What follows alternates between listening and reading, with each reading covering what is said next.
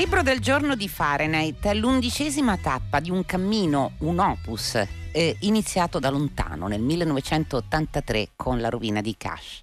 È un romanzo che viaggia nel mito, ma prima ancora del mito, viaggia in quelle che sono state le storie originali degli uomini e degli antichi dei.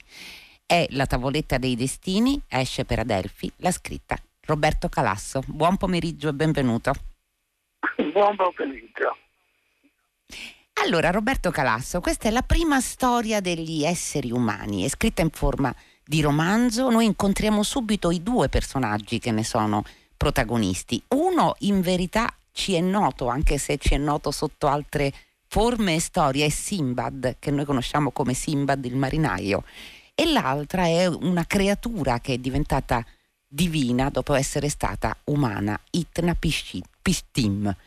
Però la cosa che, che colpisce subito è come la creatura divina Utnapishtim, Pishtim, difficilissimo da pronunciare in verità, abbia necessità di farsi ascoltare, dirà a un certo punto, per dire attenzione, si diceva orecchio, perché quello che è importante per lui è che qualcuno ascolti e conosca quelle antiche storie, le storie più antiche del mondo. Da dove è partito per questa undicesima tappa? Io sottolineo che Calasso sta scrivendo da anni in realtà un'unica opera e, e ogni volta, ogni testo e rimanda a quelli precedenti. Ecco, questa in particolare, da quale considerazione, da quale riflessione è partita? Ma la prima cosa da dire è che eh, questi undici libri sono eh, molto strettamente connessi, ma questo si distacca dagli altri perché eh, sotto ogni aspetto un romanzo. E, e non può che essere un romanzo, come si vedrà parlando. Eh, la situazione eh, eh, di partenza è questa. C'è un'isola che si chiama Dinnun, eh, un'isola assai singolare, si vedrà, con un solo abitante e la sua consorte, che si chiama Utnapishtim. Questo abitante. E Sinbad, il marinaio, eh, naufraga su quest'isola e si risveglia un giorno sotto la tenda di Utnapishtim. E appunto, come le diceva, Utnapishtim comincia a raccontargli delle storie. Come mai? Beh, eh, bisogna ricordare, bisogna sapere subito chi è questo, che non è un dio, era un, mm. era un re, era un re di Shuruppak, re minore, che a un certo punto, quando gli dei decidono il diluvio, e perciò di, di, di, di sterminare l'umanità, viene avvertito dal dio Ea, e il quale gli fa costruire una strana, uno strano battello dove Utnapishtim accoglie eh, esemplari di tutti i viventi. Così l'umanità si salva. È la storia di Noè, evidentemente prima di Noè. Solo che quando eh, eh, alla fine viene fuori che l'umanità non è stata sterminata e continua a vivere, il Dio sovrano, invece di castigarlo, gli dice: tu avrai una vita senza fine e vivrai nell'isola di Dilmono, un'isola però ormai inaccessibile, anche se era stata un antico regno. E tutto questo avviene, si può situare intorno al duemila eh, avanti Cristo, dopodiché eh, eh, i testi che ne parlano, come la Kasch e Gilgamesh, vengono qualche secolo dopo. Eh, la Kasch due, eh, Gilgamesh è poi indipendente, da questo. E allora eh, Utnapishtim si trova a vivere in quest'isola solitaria, e le storie che ha vissuto e le storie che ha sentito raccontare a poco a poco vengono dimenticate, perché sì. gli Anunnaki, i dei di allora, i figli del cielo, scompaiono a poco a poco, e le storie sono testimoniate da tavolette di argilla che sono sepolte in un territorio che oggi è una parte dell'Iraq, e eh, sotto la sabbia e sotto i detriti. Nessuno le conosce più, perciò quando arriva Sinbad, e questo deve essere situato intorno al novecento dopo Cristo, eh, sempre vagamente come in tutte queste storie, certo.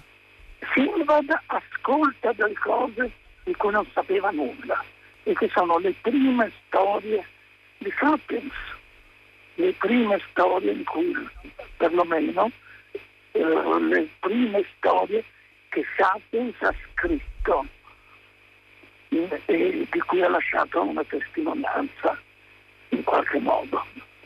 Questa è la situazione, e perciò comincia ecco, a parlare. Mi... Ecco, Roberto Calasso, mi inserisco perché la fascinazione enorme di questo racconto orale, che riguarda le origini degli, degli esseri umani, poi vedremo come sono stati creati gli uomini e con quale funzione dagli dei, però eh, diventa necessaria nel momento in cui c'è stata appunto dimenticanza. Quelle tavolette, peraltro, le chiedo, eh, esistono davvero? Cioè sono state... trovate, so, mh, dissotterrate, eh, mh, credo nel secolo scorso, no, ancora più indietro, probabilmente a sì. metà dell'Ottocento, ma sono state decifrate sì. tutte quelle che sono? No, no, no, ecco, sono state trovate a partire dalla metà dell'Ottocento, soprattutto quando Layard era un grande studioso e mh, avventuriero, esploratore, fece scavare mine e scoprì quella che era forse la più grande biblioteca dell'antichità, la biblioteca di Shuruppak. Lì sì. il primo tesoro di tavolette fu scoperto. Eh, fu mandato al British Museum, sta oggi in gran parte nei sotterranei del British Museum, e, cosa che non è tanto nota, in gran parte consiste di tavolette che devono ancora oggi essere decifrate. Non solo, mm. ma negli anni successivi, questo è intorno al milleottocentocinquanta, ma negli anni successivi e per tutto il Novecento, in vari punti, varie, varie di quelle che erano antiche città, per lo più eh, antiche, eh, si sono scoperte migliaia di altre tavolette. E perciò c'è un lavoro di decifrazione in corso, impressionante. Gli assiriologi sono una tribù eh,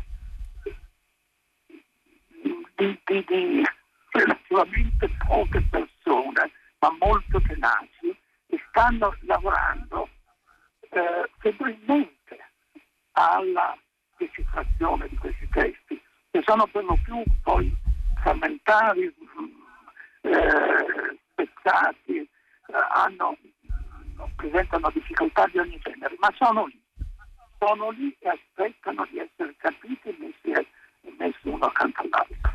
Questa sono lì che aspettano, ecco, sono, sono lì che aspettano di essere capite. Sì. E questo è bellissimo. Senta, Roberto Calasso, eh, questo è un libro che parla ovviamente, che ha dei protagonisti eh, indimenticabili.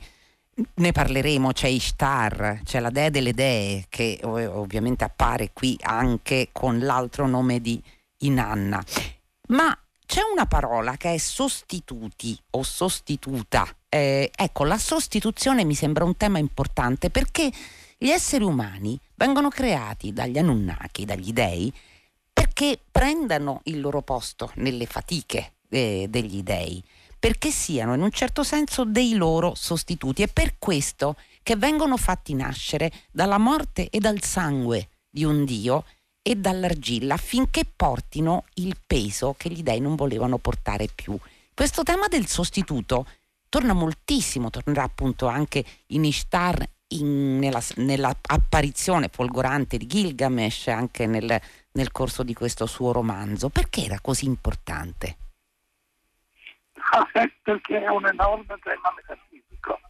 In tutti certo. i dieci libri precedenti che ho scritto appare e riappare continuamente sotto ogni aspetto, ma qui è nel suo aspetto primordiale. Come lei diceva, eh, questo riguarda la sostituzione, si collega strettamente con la morte e, e nello stesso tempo è un carattere assolutamente indispensabile per la vita degli uomini. Gli uomini nascono nelle storie, in queste storie mesopotamiche, come esseri che prendono il posto degli dei per non, per non, per non farli faticare troppo, perché all'inizio sono gli dei a faticare e non ce la fanno più, non lo vogliono. E dicono: ma troviamo delle creature che lo facciano per noi. E così avviene, così avviene. E un dio però deve essere ucciso, un dio di cui non si parla mai, che stupore, però è un dio intelligente. E dal sangue di questo dio mescolato con l'argilla nasce l'umanità. E...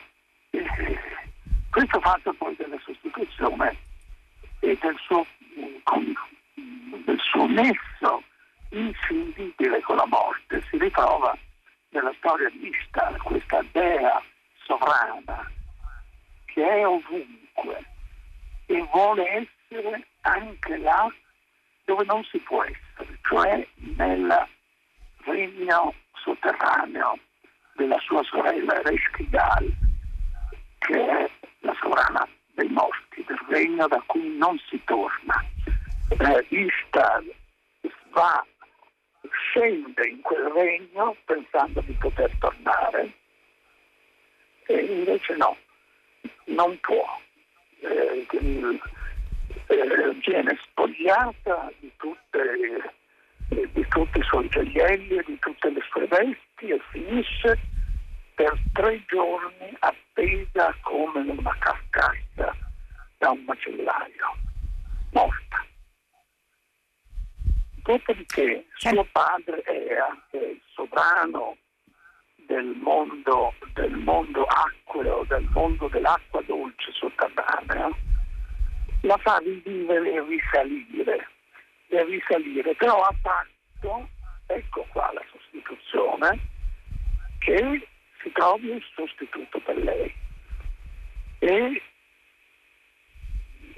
Ishtar risale e dal regno dei morti le chiedono di trovare un sostituto qualsiasi, vanno bene tutti. Il primo che, che, che propongono è una donna che è la sua, una specie di assistente governante che l'aiuta in tutto, e mi sta dicendo no, no, non voglio rinunciare a lei. Poi le offrono, le propongono un altro personaggio che è un uh, quello che si occupa di acconciarla, di renderla bella. Sì. Un altro personaggio prezioso per lei, e lei dice no, e poi alla fine risale sulla terra e vede Ishtar, la supremamente bella Ishtar, vede il suo amante, è un dio, Dumuzi, che sta su un trono, un trono eh, ed è intorno tranquillo, eh, intorno tutto è fermo e sembra ignorare le vicissitudini tremende che sono accadute a da Ishtar. E a questo punto Ishtar è lui, dice è lui, prendetelo. E allora i demoni che l'accompagnano si gettano su Dumuzi, c'è una lotta, un inseguimento, e alla fine Dumuzi viene catturato e scende agli inferi. Perciò abbiamo un altro dio che rimane imprigionato nel regno dei morti. E questo significa che gli dei hanno una zona in cui sono essi stessi impotenti. Dopodiché, e questo vale anche... Dumuzi potrà risalire, perché sua sorella prenderà il suo posto. Però la sostituzione è un dato insuperabile, perenne. Ecco, eh, Roberto Calasso, nel, negli dei, nelle dee, sia pure potentissime, signora di tutti i me, dei me innumerevoli, i me sono i poteri, eh, ovviamente nel, nel romanzo di Roberto Calasso c'è la bellissima storia di Ishtar, eh, è tutta da seguire, ma neanche gli eroi, perché il grande Gil- Gilgamesh non può eh, far altro, non può recuperare alla vita Enkidu, eh, colui che gli era compagno, e come Ishtar però sbircia, guarda nel profondo, guarda nell'abisso della morte senza però poterla vincere. Questo ci insegnano le antiche storie, mi sembra. Sì, sono due storie che hanno molto in comune. Eh, innanzitutto perché Gilgamesh fa qualcosa che nessun altro essere semidivino, perché Gilgamesh è solo in parte divino, fa, cioè rifiuta, rifiuta Ishtar che lo vorrebbe come amante, perché dice sì. Tu hai avuto troppi amanti e sono finti tutti male. E poi però c'è qualcosa che lega in modo tremendamente stretto questi due esseri, Ishtar e Gilgamesh, e si vedrà nella storia successiva, perché anche Gilgamesh tenterà di sconfiggere la morte. Dopo che è morto il suo amico adorato, Enkidu, ed è per questo che va a visitare Utnapishtim. E questa è una, la storia di Gilgamesh è una delle storie che Utnapishtim ha vissuto direttamente e che racconta a Sinbad, non una storia che gli è stata raccontata, ma una storia eh, anche per lui lacerante, e che è avvenuta quando era già a Dinnun, perché di fatto eh, Gilgamesh arriva da lui stravolto, liquido, perché deve aver attraversato le acque della morte. E, e, e alla fine gli viene detto e gli viene preannunciato prima da una taverniera che si chiama Siduri, e gli dei si sono tenuta per sé la vita, e cioè è inutile cercare oltre, la morte rimarrà.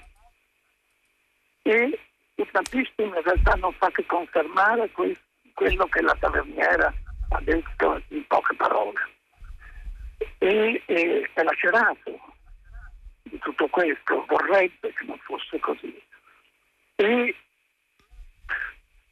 dà a Gilgamesh un altro dono che gli permetterebbe non di essere sottratto alla morte, ma perlomeno di rimanere eh, a lungo in vita giovane, ma anche questo mm. non riesce.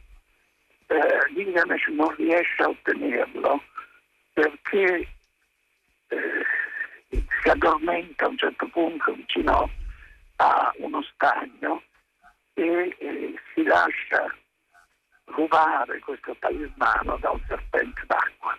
Perciò non gli rimane che tornare a Uruk, la città di cui è re, e dove per la prima volta ha scoperto che cos'è la morte, perché dalla, dai bastioni di Uruk ha visto un giorno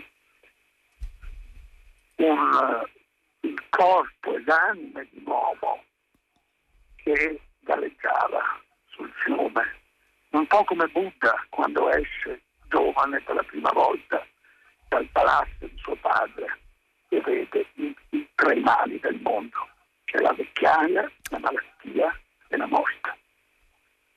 Senta, però c'è un bene che viene raccontato, Roberto Calasso, fra i molti in questo romanzo. Restiamo a Ishtar, Ishtar l'Argentea, Ishtar la Grande, sì, colei che possiede appunto più poteri di altri. Beh, è anche colei che viene scritta grazie a una principessa che era anche sacerdotessa, Enheduanna, che è la prima scrittrice, le chiedo, che noi conosciamo.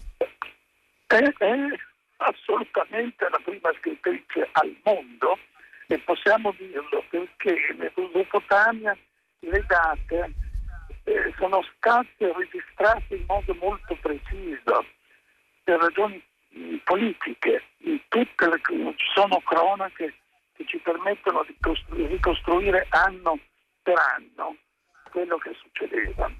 E Enheduanna sappiamo che è vissuta nel, tra, eh, nel, nel ventitreesimo secolo anticristo. Lei era figlia, perché? Perché era la figlia del grande re Sargon, e perciò era un eminentissimo personaggio, ed era una sacerdotessa non di Ishtar, ma di Nanna, il, il dio della luna.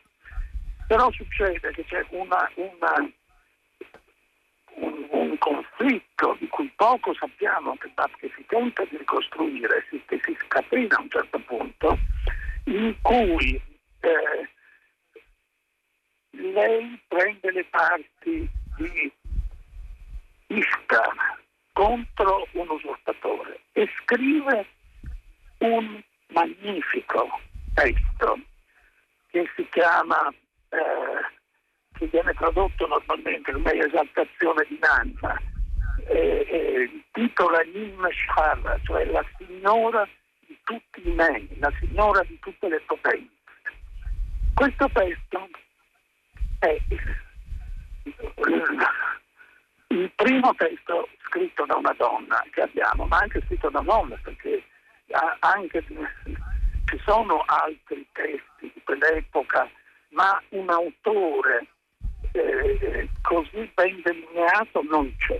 Tra l'altro, questo testo doveva essere conosciutissimo in quel mondo, perché ci sono rimaste in un numero molto alto le tavolette che lo contengono. Un, un numero che fa pensare che fosse di conoscenza generale, molto molto diffuso. Eh, e Enheduanna era così illustre che ci sono anche delle immagini di lei su rilievi, cosa che non accade perché di solito i testi sono ovviamente anonimi. E eh, è una prima vibrazione poetica che ci arriva e testimonia di una storia, una storia anche feroce, perché Enheduanna poi deve fuggire, è una guerra sanguinosa in mezzo a cui si trova, ma così comincia il tutto, la letteratura e, e, e quello che noi sappiamo di quel mondo. Senta, Roberto Calasso, eh, abbiamo ancora pochi minuti, quindi io non lascio alla felicità dei lettori scoprire che cos'è la tavoletta dei destini, che dà poi il titolo a questo romanzo. Però una cosa riesco a chiedergliela in questi minuti rimanenti: è gli dei hanno la possibilità di governare i destini, o sono i destini a governarli? Non hanno questa, no, il punto è che la tavoletta dei destini è precedente agli dei. L'ha fatto benissimo a chiedermelo, perché il punto è questo, che in questi quattromila anni le parole fondamentali del pensiero sono cambiate mille volte e tante sono state dimenticate. Eh, una parola però è rimasta intatta, perché oggi anche se lo, si può chiedere a chiunque e si può vedere scritto ovunque la parola destino, si sente bisogno di usarla. E nei tempi di cui parla Utnapishtim, le storie molto spesso ritornavano sul punto di un oggetto che si chiamava tavoletta dei destini, Tuppishimati, che è proprio una formula fissa che appare. Questa tavoletta è una tavoletta di argilla che si trova, il suo luogo originario è la residenza di quel dio fondamentale di cui abbiamo parlato prima, Ea, che è anche il padre di Ishtar. E i dei nulla chiedono più che impadronirsi, appropriarsi di questa tavoletta e decidere loro, aggiungere loro qualcosa alla tavoletta. Però questa tavoletta gli può essere anche sottratta.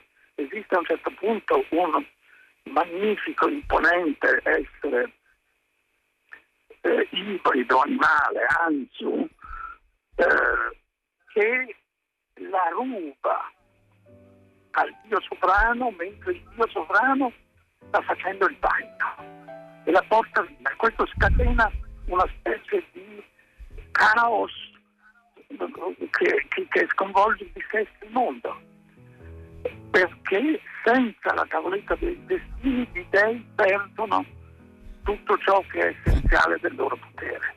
E questa è la cosa, non è altro che il primo fiorare della necessità di quello che i greci chiameranno Ananke, ed è in realtà quello con cui trattano gli scienziati oggi, senza chiamarlo così, perché la necessità è ciò di cui parte il mondo. Grazie Roberto Calasso, grazie per, per questo viaggio nelle nostre prime storie, che è nel, nella tavoletta dei destini che esce per Adelphi. Grazie per essere stato grazie con noi davvero di cuore. Grazie. Allora, Fahrenheit si chiude così, davvero, con le radici di quello che precede addirittura il mito, e si chiude con i saluti della redazione: Benedetta Annibali, Carlo D'Amicis, Michele De Mieri, Lea Gemmato, Clementina Palladini, Daniela Pirastu, Laura Zanacchi Susan- che è in regia, Susanna Tartaro che cura il programma, Gabriele Cioni alla console. La linea sta per andare a Paola De Angelis per sei gradi. Fahrenheit torna domani alle quindici su Radio tre. Fino a quel momento, come sempre, felice serata a tutti voi da Loredana Lipperini.